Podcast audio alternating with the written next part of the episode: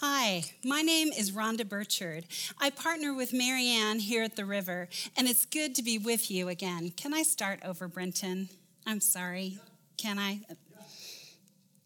Sorry about that. I was surprised about that. Okay. Hello, my name is Rhonda Burchard. I partner teaching with Marianne here at the river, and it's so good to be with you again. I'm grateful for the opportunity to teach God's word because it has the power to change lives like it has changed mine. And so I always account it a privilege to be, uh, sorry, I'll start one more time. This is kind of freaking me out, this camera. okay, and then I'll, I'll do it this time.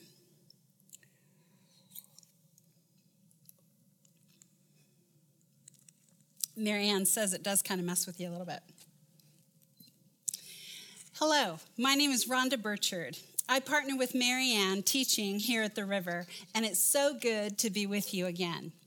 I'm grateful for the opportunity to teach God's word because it has the power to change lives like it has changed mine. And so I count it a privilege to be with you today. We are on lesson 21 in 1 Peter 5 1 through 14. And in case you haven't heard, we are in the midst of the coronavirus. What an interesting time we are experiencing. New words have been introduced to our vocabulary. Concepts like pandemic and social distancing and face masks are now regular parts of our conversations and routines. In addition, though, some of us are fe- feeling anxious and fearful. I'm going to give you a couple different scenarios do any of these resonate with you? My husband's job is gone. Will he get it back? Will it even exist when the coronavirus has passed? In the meantime, how are we going to make ends meet? My business has been shut down. When can I open it again? How will I care for my employees and pay the bills while I wait for things to resolve? What about my kids? Schools are closed and we're spending so much time together. Online schooling, both teachers and parents are saying, Aren't you kidding me? I did not sign up for this. How are we going to manage as a family? I'm a single mom. The pressure is increasing every day. What if I run out of money? I'm pregnant. I'm worried about my baby. Is she going to be okay? I am or someone I love is that in the at risk category, what will happen if we get the virus? I'm elderly, sheltering in place, all alone. Does anyone know I'm even here? What if I get sick? Who will take care of me? I'm afraid. Any of those feel familiar to you? Well, what I have seen over these last few weeks is that all of us are impacted by this virus. And even though the impacts are different to each of us, we are all, every one of us, in our own way, in our own story, feeling it. One thing I have learned in doing ministry is that we really can't compare our pain. We can't compare our losses. All of us are suffering because our world is broken and in need of God's redemption. So before we even begin, Let's pray about these things. Oh Lord, our concerns, our questions, our pain, and even our doubts, you see it all. Thank you for meeting us in the midst of this new normal. Help us, God, to see just a glimpse of your light and keep us on the path towards you. And I ask you, God, may each person viewing this teaching take away just one thing to help them today. Thank you, Lord, for your goodness. May we see it and believe it. Amen. Sometimes it's good for us to be reminded that we can acknowledge two very different things at the same time. We are suffering, and God is good. We're suffering, and God is good. And I believe He has a good word for us today. I'm actually really excited to share with you this week's passage, 1 Peter 5 1 through 14. Peter's words are so rich, and some of them might be familiar to you. So go ahead and grab your Bible, pause the video if you need to, and let's look at it together. 1 Peter 5 1 through 14. I'm going to read the entire passage, and I would love for you to follow along. So I exhort the elders among you as a fellow elder and a witness of the sufferings of Christ, as well as a partaker in the glory that is going to be revealed. Shepherd the flock of God that is among you, exercising oversight, not under compulsion, but willingly, as God would have you, not for shameful gain, but eagerly, not domineering over those in your charge, but being examples to the flock. And when the chief shepherd appears, you will receive the unfading crown of glory. Likewise, you who are younger, be subject to the elders. Clothe yourself, all of you, with humility toward one another. For God opposes the proud, but gives grace to the humble. Humble yourselves, therefore, under the mighty hand of God, so that at the proper time he may exalt you casting all your anxieties on him because he cares for you. Be sober minded, be watchful. Your adversary, the devil, prowls around like a roaring lion seeking someone to devour. Resist him, firm in your faith, knowing that the same kinds of suffering are being experienced by your brotherhood throughout the world. And after you have suffered a little while, the God of all grace, who has called you to his eternal glory in Christ, will himself restore, confirm, strengthen, and establish you. To him be the dominion forever and ever. Amen. By Silvanus, a faithful brother as I regard him, I have written briefly to you, exhorting and declaring that this is the true grace of God. Stand firm in it. She who is at Babylon, who is likewise chosen, sends you greetings, and so does Mark, my son. Greet one another with the kiss of love. Peace to all of you who are in Christ. And that is how the letter of 1 Peter ends. Regarding the kiss of love, Peter is clearly not practicing social distancing. I couldn't resist a little coronavirus humor. Something to mention in verse 3, 13, Peter talks about Babylon. Now, that might be a little confusing. Most scholars believe it is a reference to the city of Rome. Remember, Peter is writing from Rome, and Christians there are in the midst of horrible persecution. In general, when the Bible says the word Babylon, it represents world power in opposition to God. And in this case, Peter is talking about Rome. Okay, let's jump into our passage. I've titled today's teaching, The Shepherd, the Devil, and You. You'll see I have outlined our passage into three sections with the same headings. Remember, the slides can be found just under this week's teaching. So, our outline is this the shepherd, which is verses 1 through 7, the devil, verses 8 and 9, and you, verses 10 through 14. Sounds good. So let's begin with the shepherd and verses 1 through 7. Peter begins this part of his letter by encouraging leaders in verse 2 to shepherd the flock of God. Now, both Marianne and I have referenced the story of our author, Peter, denying Jesus, and then Jesus restoring Peter back to relationship. Do you remember what Peter or what Jesus asked Peter to do in obedience? We see it in John chapter 21. Let's look at it again. So, when they had finished breakfast, Jesus said to Simon Peter, Simon, son of John, do you love me more than these? Peter said to him, Yes, Lord, you know I love you. Jesus said to him, Feed my lambs. He said to him a second time, Simon, son of John, do you love me? He said to him, Yes, Lord, you know I love you. And Jesus said to him, Tend my sheep. He said to him a third time, Simon, son of John, do you love him? Now Peter was grieved because Jesus said to him the third time, Do you love me? And Peter said to him, Lord, you know everything. You know that I love you. And Jesus said to him, Feed my sheep. If we boil down to its essence, Jesus says to Peter, If you love me, feed my sheep. If you love me, tend my sheep. If you love me, feed my lambs.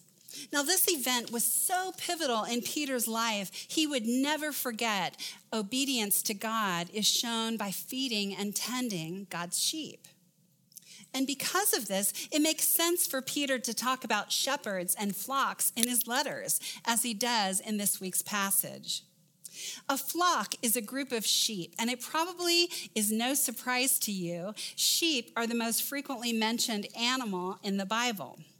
And there's two reasons for this. First, sheep were very important to the agriculture when the Bible was written.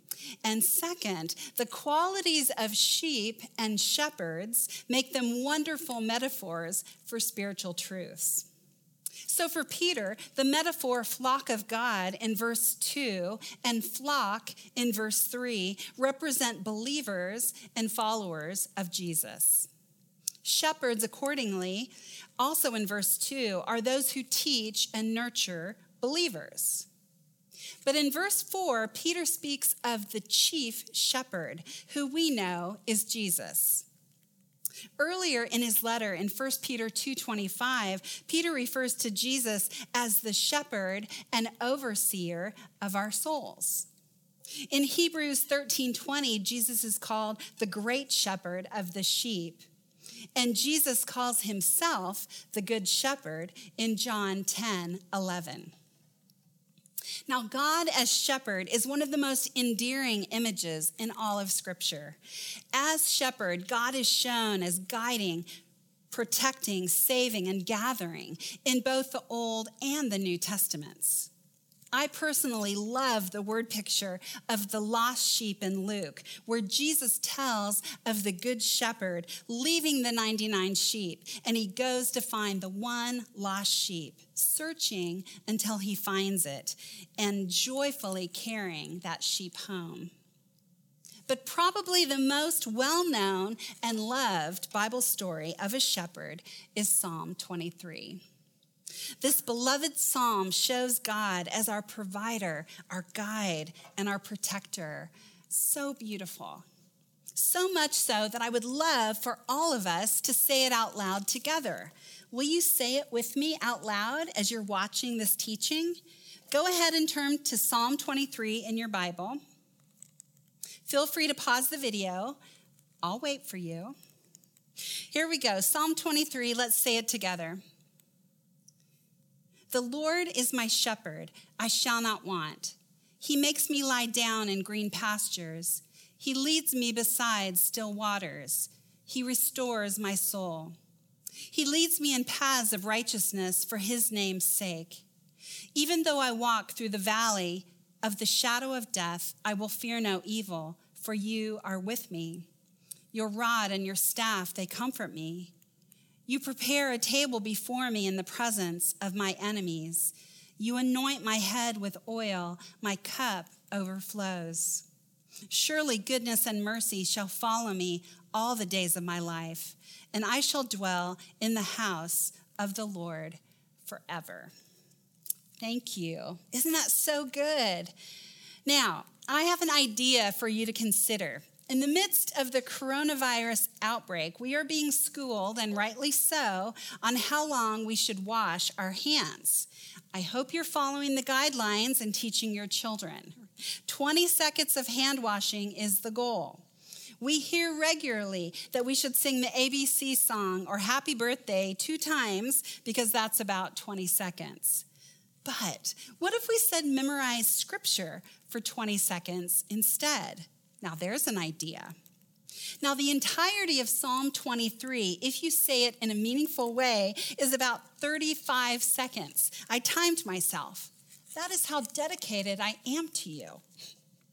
I'm sure the CDC would be fine if we washed our hands for 35 seconds. But if you want to stop at 20 seconds, washing your hands and saying the 23rd Psalm, you would end with Even though I walk through the valley of the shadow of death, I will fear no evil, for you are with me. Isn't that perfect? Our world is full of fear right now. How impactful would it be if we reminded ourselves of these great truths a dozen times a day or more when we wash our hands? Let me challenge you. What if we considered our daily hand washing time as an opportunity to remind ourselves and our children of the Lord as our shepherd? Trust me, your kids are going to learn their ABCs. But this could be one simple, beautiful way to help you and those you love develop a new spiritual discipline. Just imagine all that extra hand washing could be good for your body and your soul at the same time. If that sounds like an idea you'd like to try, make note of it and do what I've done. Write it on a note card or print it out, tape it to your mirror in the bathroom or the window in your kitchen above your sink where you wash your hands. That's just one idea of how God can redeem this time. Now, there's something else to consider as Peter refers to Jesus as our chief shepherd. Remember, in Peter's day, they had the Old Testament as their scriptures. So, when Peter refers to Jesus as our chief shepherd, he probably did have the 23rd Psalm in mind. Ultimately, the 23rd Psalm is a testimony that in God we lack nothing. In God, we lack nothing. And the truth from this section, as we look at Jesus as our shepherd, is this With God, I have all that I need. With God, I have all that I need. Do you believe it? Let's look at the phrases line by line of this famous psalm through the lens of, with God, I have all that I need. The Lord is my shepherd. Here we see I am in the care of our chief shepherd, Jesus. This sheep has all she needs. I shall not want. I shall not lack anything because the God of the universe has unlimited resources. This sheep has all she needs. He makes me lie down in green pastures. What kind of sheep lies down in green pastures? A sheep that is not hungry. If a sheep is in green pastures and she is not full, she'll be eating, not lying down. This sheep has all she needs.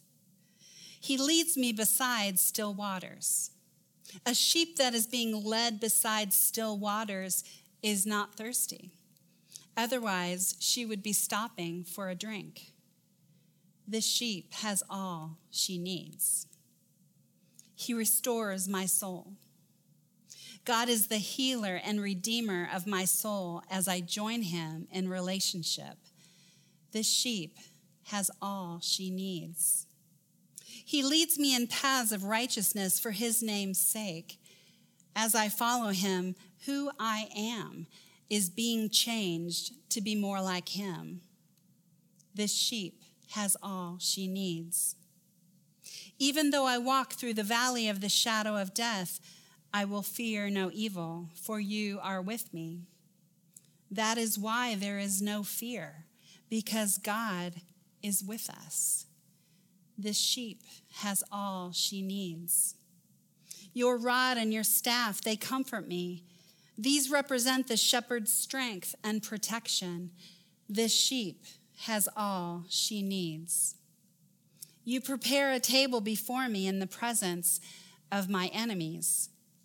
Now, there are different ways to view this verse, but I like the view that reminds us since Jesus has called us to love our enemies and God's provision is so great, I can invite my enemies to join me at the table. And in the midst of being with my enemies, God is with me. The sheep has all she needs. You anoint my head with oil. This refers to how the Lord welcomes us and provides for us abundantly.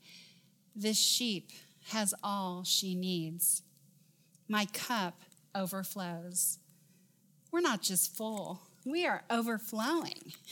God gives us more than our cup can hold. This sheep has all she needs. Surely goodness and mercy shall follow me all the days of my life.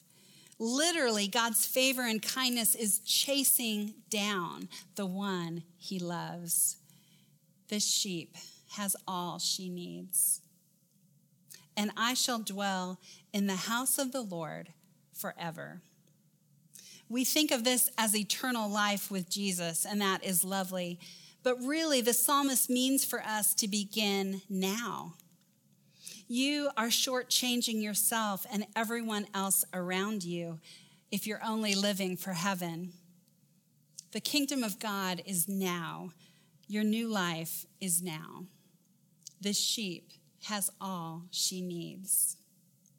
That's an idea of what it might look like to follow Jesus as our chief shepherd and view Psalm 23 through our truth. With God, I have all I need. Doesn't that sound good? Let's look at the last verse in this section, verse 7. You might be familiar with it. Casting all your anxieties on him because he cares for you. Now, this verse has probably been a favorite of Christians since Peter first wrote the letter. We print it on mugs and wall hangings and note cards and calendars, and with good reason. Our God is a God who cares for us. How incredible is that?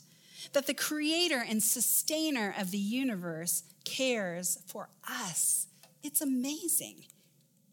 Another way the word cares can be translated is thinks about. God thinks about you. God thinks about me. I don't know about you, but there are times I feel pretty insignificant in this world. Nobody's following me on Instagram or Facebook. Surely God has more important things to think about than me. But there it is in verse 7 He cares for me, and He cares for you. Sometimes it's hard to wrap our brains around that fact. As some of you know, I work at a chaplain at a hospital. And sometimes when I'm talking with patients, they start talking about God and who they think He is. And sometimes even people who identify as Christians aren't completely sure about God's character. Now, when we're answering those really big questions about who God is, my favorite professor in seminary liked to start with how God defines himself. We see that in the book of Exodus. The beginning of God's description of himself is in Exodus 34 6. Let's look at it. The Lord passed before Moses and proclaimed, The Lord, the Lord, a God merciful and gracious, slow to anger, and abounding in steadfast love and faithfulness. Did you catch it? God's description of himself begins with the word merciful. I love to point this out to people who are unsure about their view of God in the Bible. But the very first word God uses is merciful. Other translations use the word compassionate. This is so important to know. You need to hear this. The very first word God uses to describe himself is merciful or compassionate. That's not always the word we think of first when we're describing God, but it should be because that's how God describes himself. Peter agrees with this when he tells us in verse 7 God cares for you. And the reason God cares for you is because that is who he is. He is a caring God. We are to cast our cares on him because he cares for us. So incredible. Now, please hear that in the deepest part of who you are. He cares for you. Write it down if you need to, circle it, underline it, whatever you need to do to know that He cares for you. Let's go back to Peter's letter and let's take a little bit of a wider view looking at that verse because we might see something else. Let's look at verses 6 and 7 together. Humble yourselves, therefore, under the mighty hand of God, so that at the proper time he may exalt you, casting all your anxieties on him because he cares for you. Often we quote verse 7 by itself, but when we look closely, we see those two verses go together. And a little bit larger of a view, we see this entire section is about humility. In fact, in verse 5, Peter says we should clothe ourselves with humility. So the question is how do we do that? How do we clothe ourselves in humility? And the answer is in verse 7 by casting all our cares on him. We humble ourselves by casting all our cares on him. That seems surprising, doesn't it? Verse 7 is beautiful, showing us how much God loves us. We clearly see the reason that we are to cast our cares on Him is because He loves us, because He cares for us. We love that. We're so grateful for that. But the other reason that you cast your cares on Him is because it humbles us. All of a sudden, that isn't quite so endearing, is it? Verse 7 actually could read this way Cast all your anxieties on him because he cares for you and it humbles you. Now, how does that sit with us? Let's just say that's probably not going to show up on a mug because the reality is we don't like to be humbled. Now, the word humbled is all about positioning. We are below God and he is above us. But the original hearers of Peter's letter would have had much more clearly seen the connection between casting our cares and humbling ourselves than we do in English. So, how do we humble ourselves? By casting our anxieties and our worries on Him. But really, how does casting our anxieties on Him humble us? Good question. So good, in fact. Let's say it again. How does casting our anxieties on God humble us? Casting our anxieties on Him means that we understand that we don't have all the answers. And it seems to me the opposite of humble is arrogant could Peter be saying it is actually arrogant of us to keep our anxieties to ourselves and not give our anxieties and worries to God? Proud people try to take matters into their own hands, and the reason we don't turn to God is pride. Humble people trust God. Humble people trust God. Proud people try to take matters into their own hands. Humble people trust God.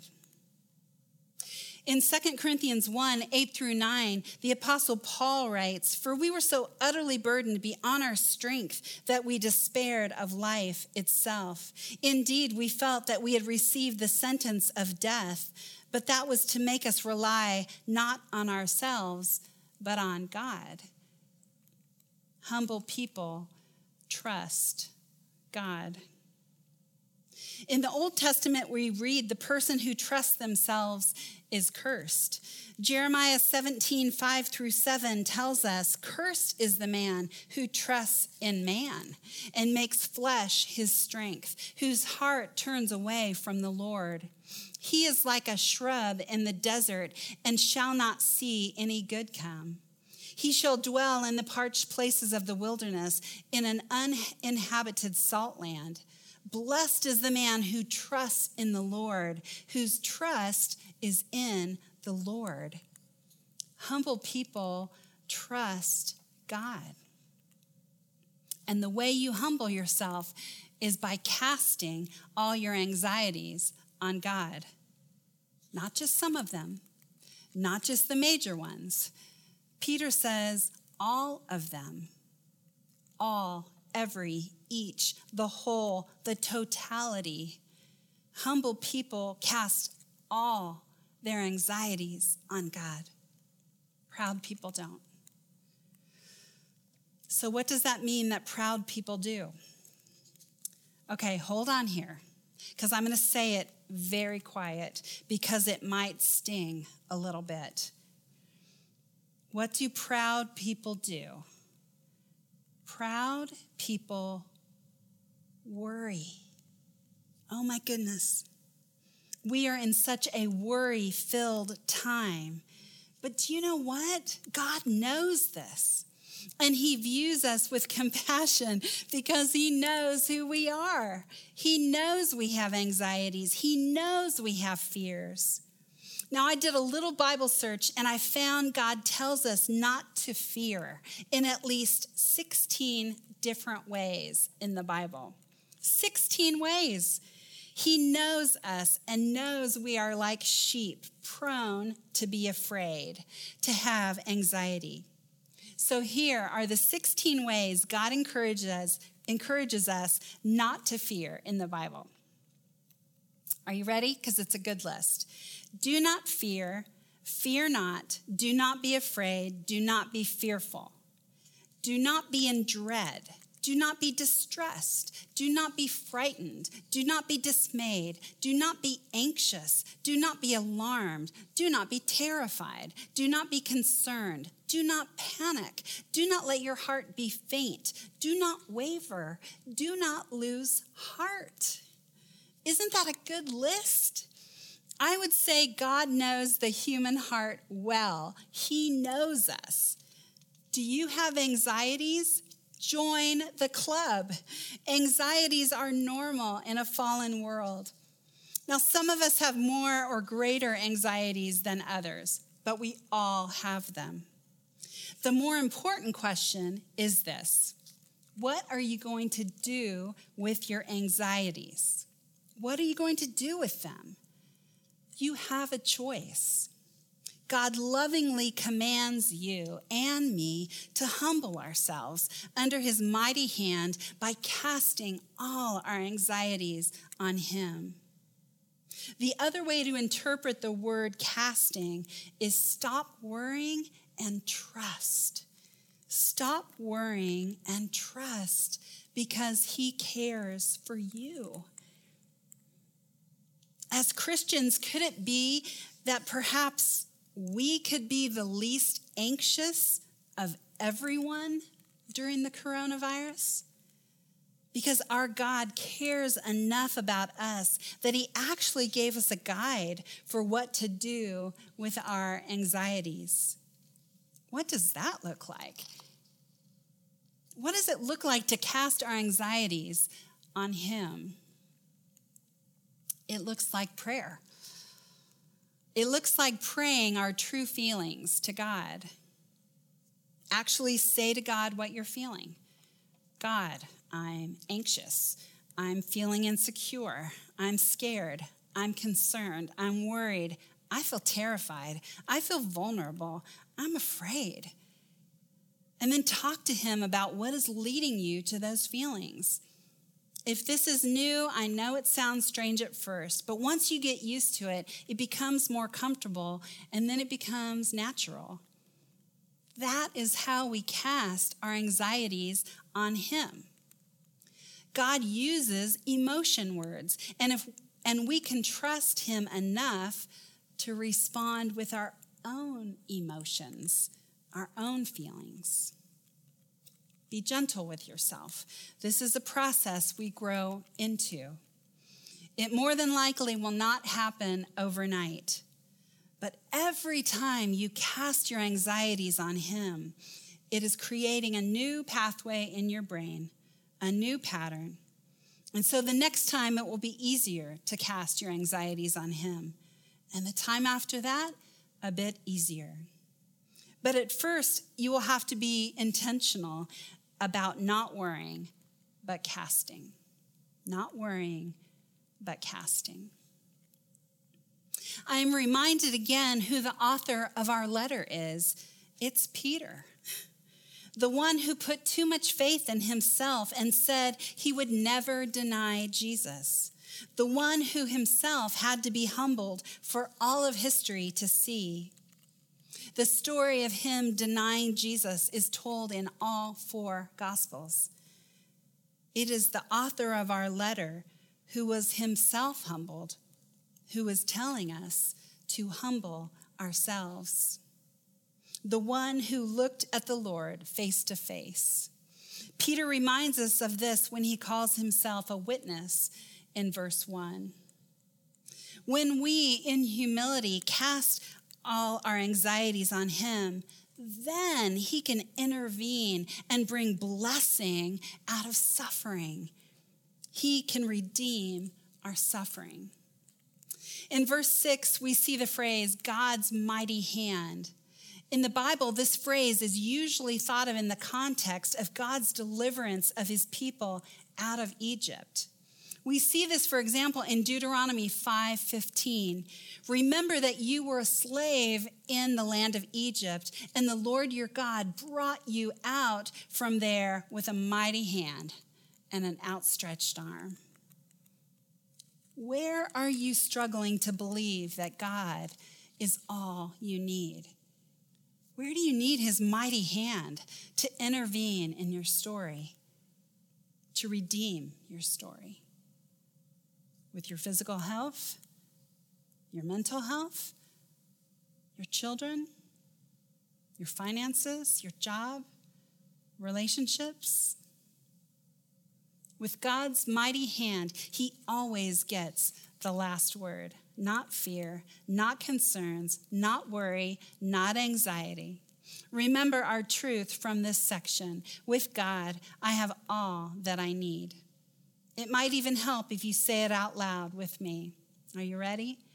With God, I have all that I need. All right, we've looked at our first section with God as our shepherd. Now let's look at the devil. We see this in verses 8 and 9 from chapter 5 of 1 Peter. Be sober minded, be watchful. Your adversary, the devil, prowls around like a roaring lion, seeking someone to devour. Resist him. Firm in your faith, knowing that the same kind of suffering are being experienced by your brotherhood throughout the world.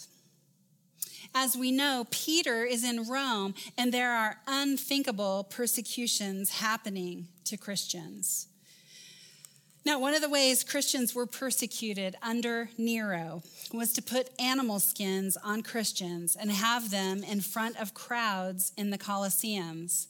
The lions would be released to attack and kill them as entertainment. Some scholars think that is what Peter is referring to in verse 8. I think this is one of the most impactful descriptions of the devil in the Bible. The enemy of your soul is not just messing with you, not just harassing you. The enemy of your soul wants to devour you. As TobyMac says in his song, The Elements, this ain't neutral what we're up against. The devil is looking to devour you and your faith in God. A couple of years ago at the river, we studied the book of Ephesians. I was really taken with Ephesians 6 1. Put on the whole armor of God that you may be able to stand against the schemes of the devil. What has stayed with me is the definition of the word schemes. A scheme is a large scale, systematic plan or arrangement for attaining some particular object the devil has a large scale, systematic plan to devour you, to destroy you. His goal is for you to give up your faith in God, to get you to turn from God and rely on yourself. Because the basic nature of sin is to trust only oneself rather than God. So, the truth from this section is the devil wants me to believe I don't have enough. The devil wants me to believe I don't have enough. He wants us to believe we don't have enough time, money, resources, whatever it is. Now, with the coronavirus, our world is screaming at us right now, telling us to be afraid. And we're responding by buying very large quantities of items. Sometimes it's difficult to have perspective. Now, in our family, we shop at Costco. Now, one thing we have not purchased since the onset of the coronavirus is sanitizing wipes. And the reason is that a couple of years ago, I bought a multi pack at Costco. Now, the reason I bought this large amount was because every year in our school district, part of the required school supplies is a canister of sanitizing wipes. So now we've had this for years, and out of this big multi pack, we have three canisters left. But a couple of weeks ago, it seemed like maybe we didn't have enough. So, three different times when I was at the store, I looked for wipes. And all three times, the stores were sold out. And they had these little signs telling us that they were out. Well, after a while, you start to feel a little nervous, right? So, this is what I did. I finally decided to count the actual number of wipes we had on hand. And this is what I figured out. If we use a wipe every day to disinfect our doorknobs, our light switches, our faucets, and refrigerator door handle, and we do it every day, those three canisters have enough wipes to last us more than eight months. I don't need to buy wipes. I'm good with wipes. I know it's kind of a funny story, but I think it makes a point. I was getting that anxious feeling like I didn't have enough. And that's what the devil does. That's how he stirs us up and he makes us question. And more than anything, the enemy of our soul, the devil, wants us to believe God is not enough and that God is not doing enough for us. Peter is telling us we need to be sober minded. Sober minded means clear headed. The message version says, keep a cool head. I like that. Sisters and brothers, we need to think clearly. The devil wants us to be freaked out right now. I'm not saying don't buy what you need, what you need. Do. Take care of your family. But maybe you need to do what I had to do and actually count what you have. Some stores are saying they will not accept returns of overbought items during this time because people are going crazy with their buying. And it's all due to fear. The devil is the one who stirs up suffering to destroy the faith of God's people. So, what do we do in response to the devil's attack? Peter tells us to resist. Other ways you can think about resist is to set yourself against, withstand, oppose. You get the idea. This is an intentional act against the devil. So the question is where in your life is the devil trying to convince you you don't have enough? That actually God is not enough? With your physical health, your mental health, your children, your finances, your job, your relationships.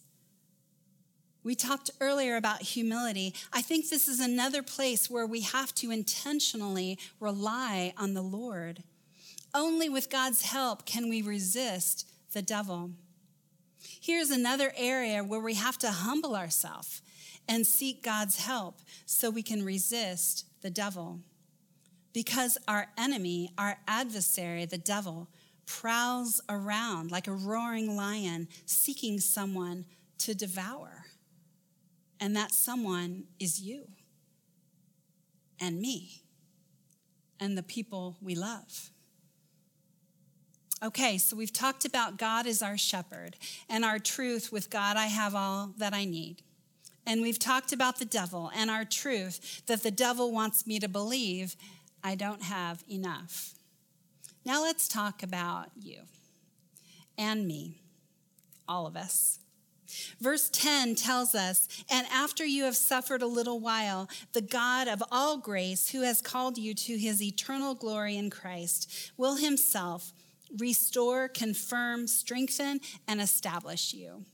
Four incredible words restore. Restore describes ships being repaired after a battle or storm. Confirm. Confirm denotes firmness of purpose. Strengthen usually means to make physically strong. And establish is the idea of giving foundation. And after we have suffered a little while, this is what believers can look forward to experiencing. Remember back to the beginning of our story of our study this year in the river when James told us in chapter 1 verse 2 Count it all joy, my brothers and sisters, when you meet trials of various kinds. Well, here we are facing the coronavirus. It's a trial. But it's important to remember our definition of joy in suffering. Do you remember it? Joy in suffering is in anticipation of what God is going to do. Joy in suffering is in anticipation of what God is going to do. Why can we have joy right now in the middle of the coronavirus? Because we are anticipating that God Himself is going to restore, confirm, strengthen, and establishment and establish us. I love that. God Himself is going to do that. Now, I grant you, some of those words will be finished completely in heaven. But when we anticipate only heaven, we miss what God is doing in our lives right now. Because I guarantee you, some of these good words will happen after the coronavirus is a memory.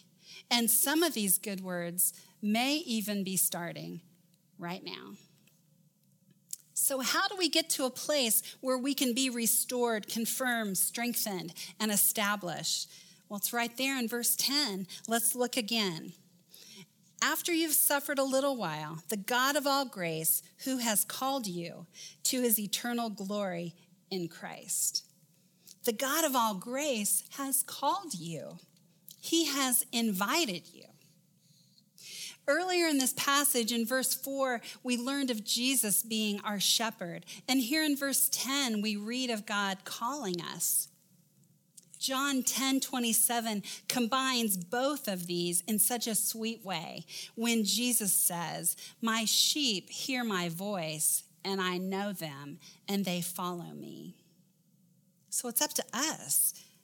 How are we going to respond when we hear his voice? When we hear his call? How are you going to respond to his call?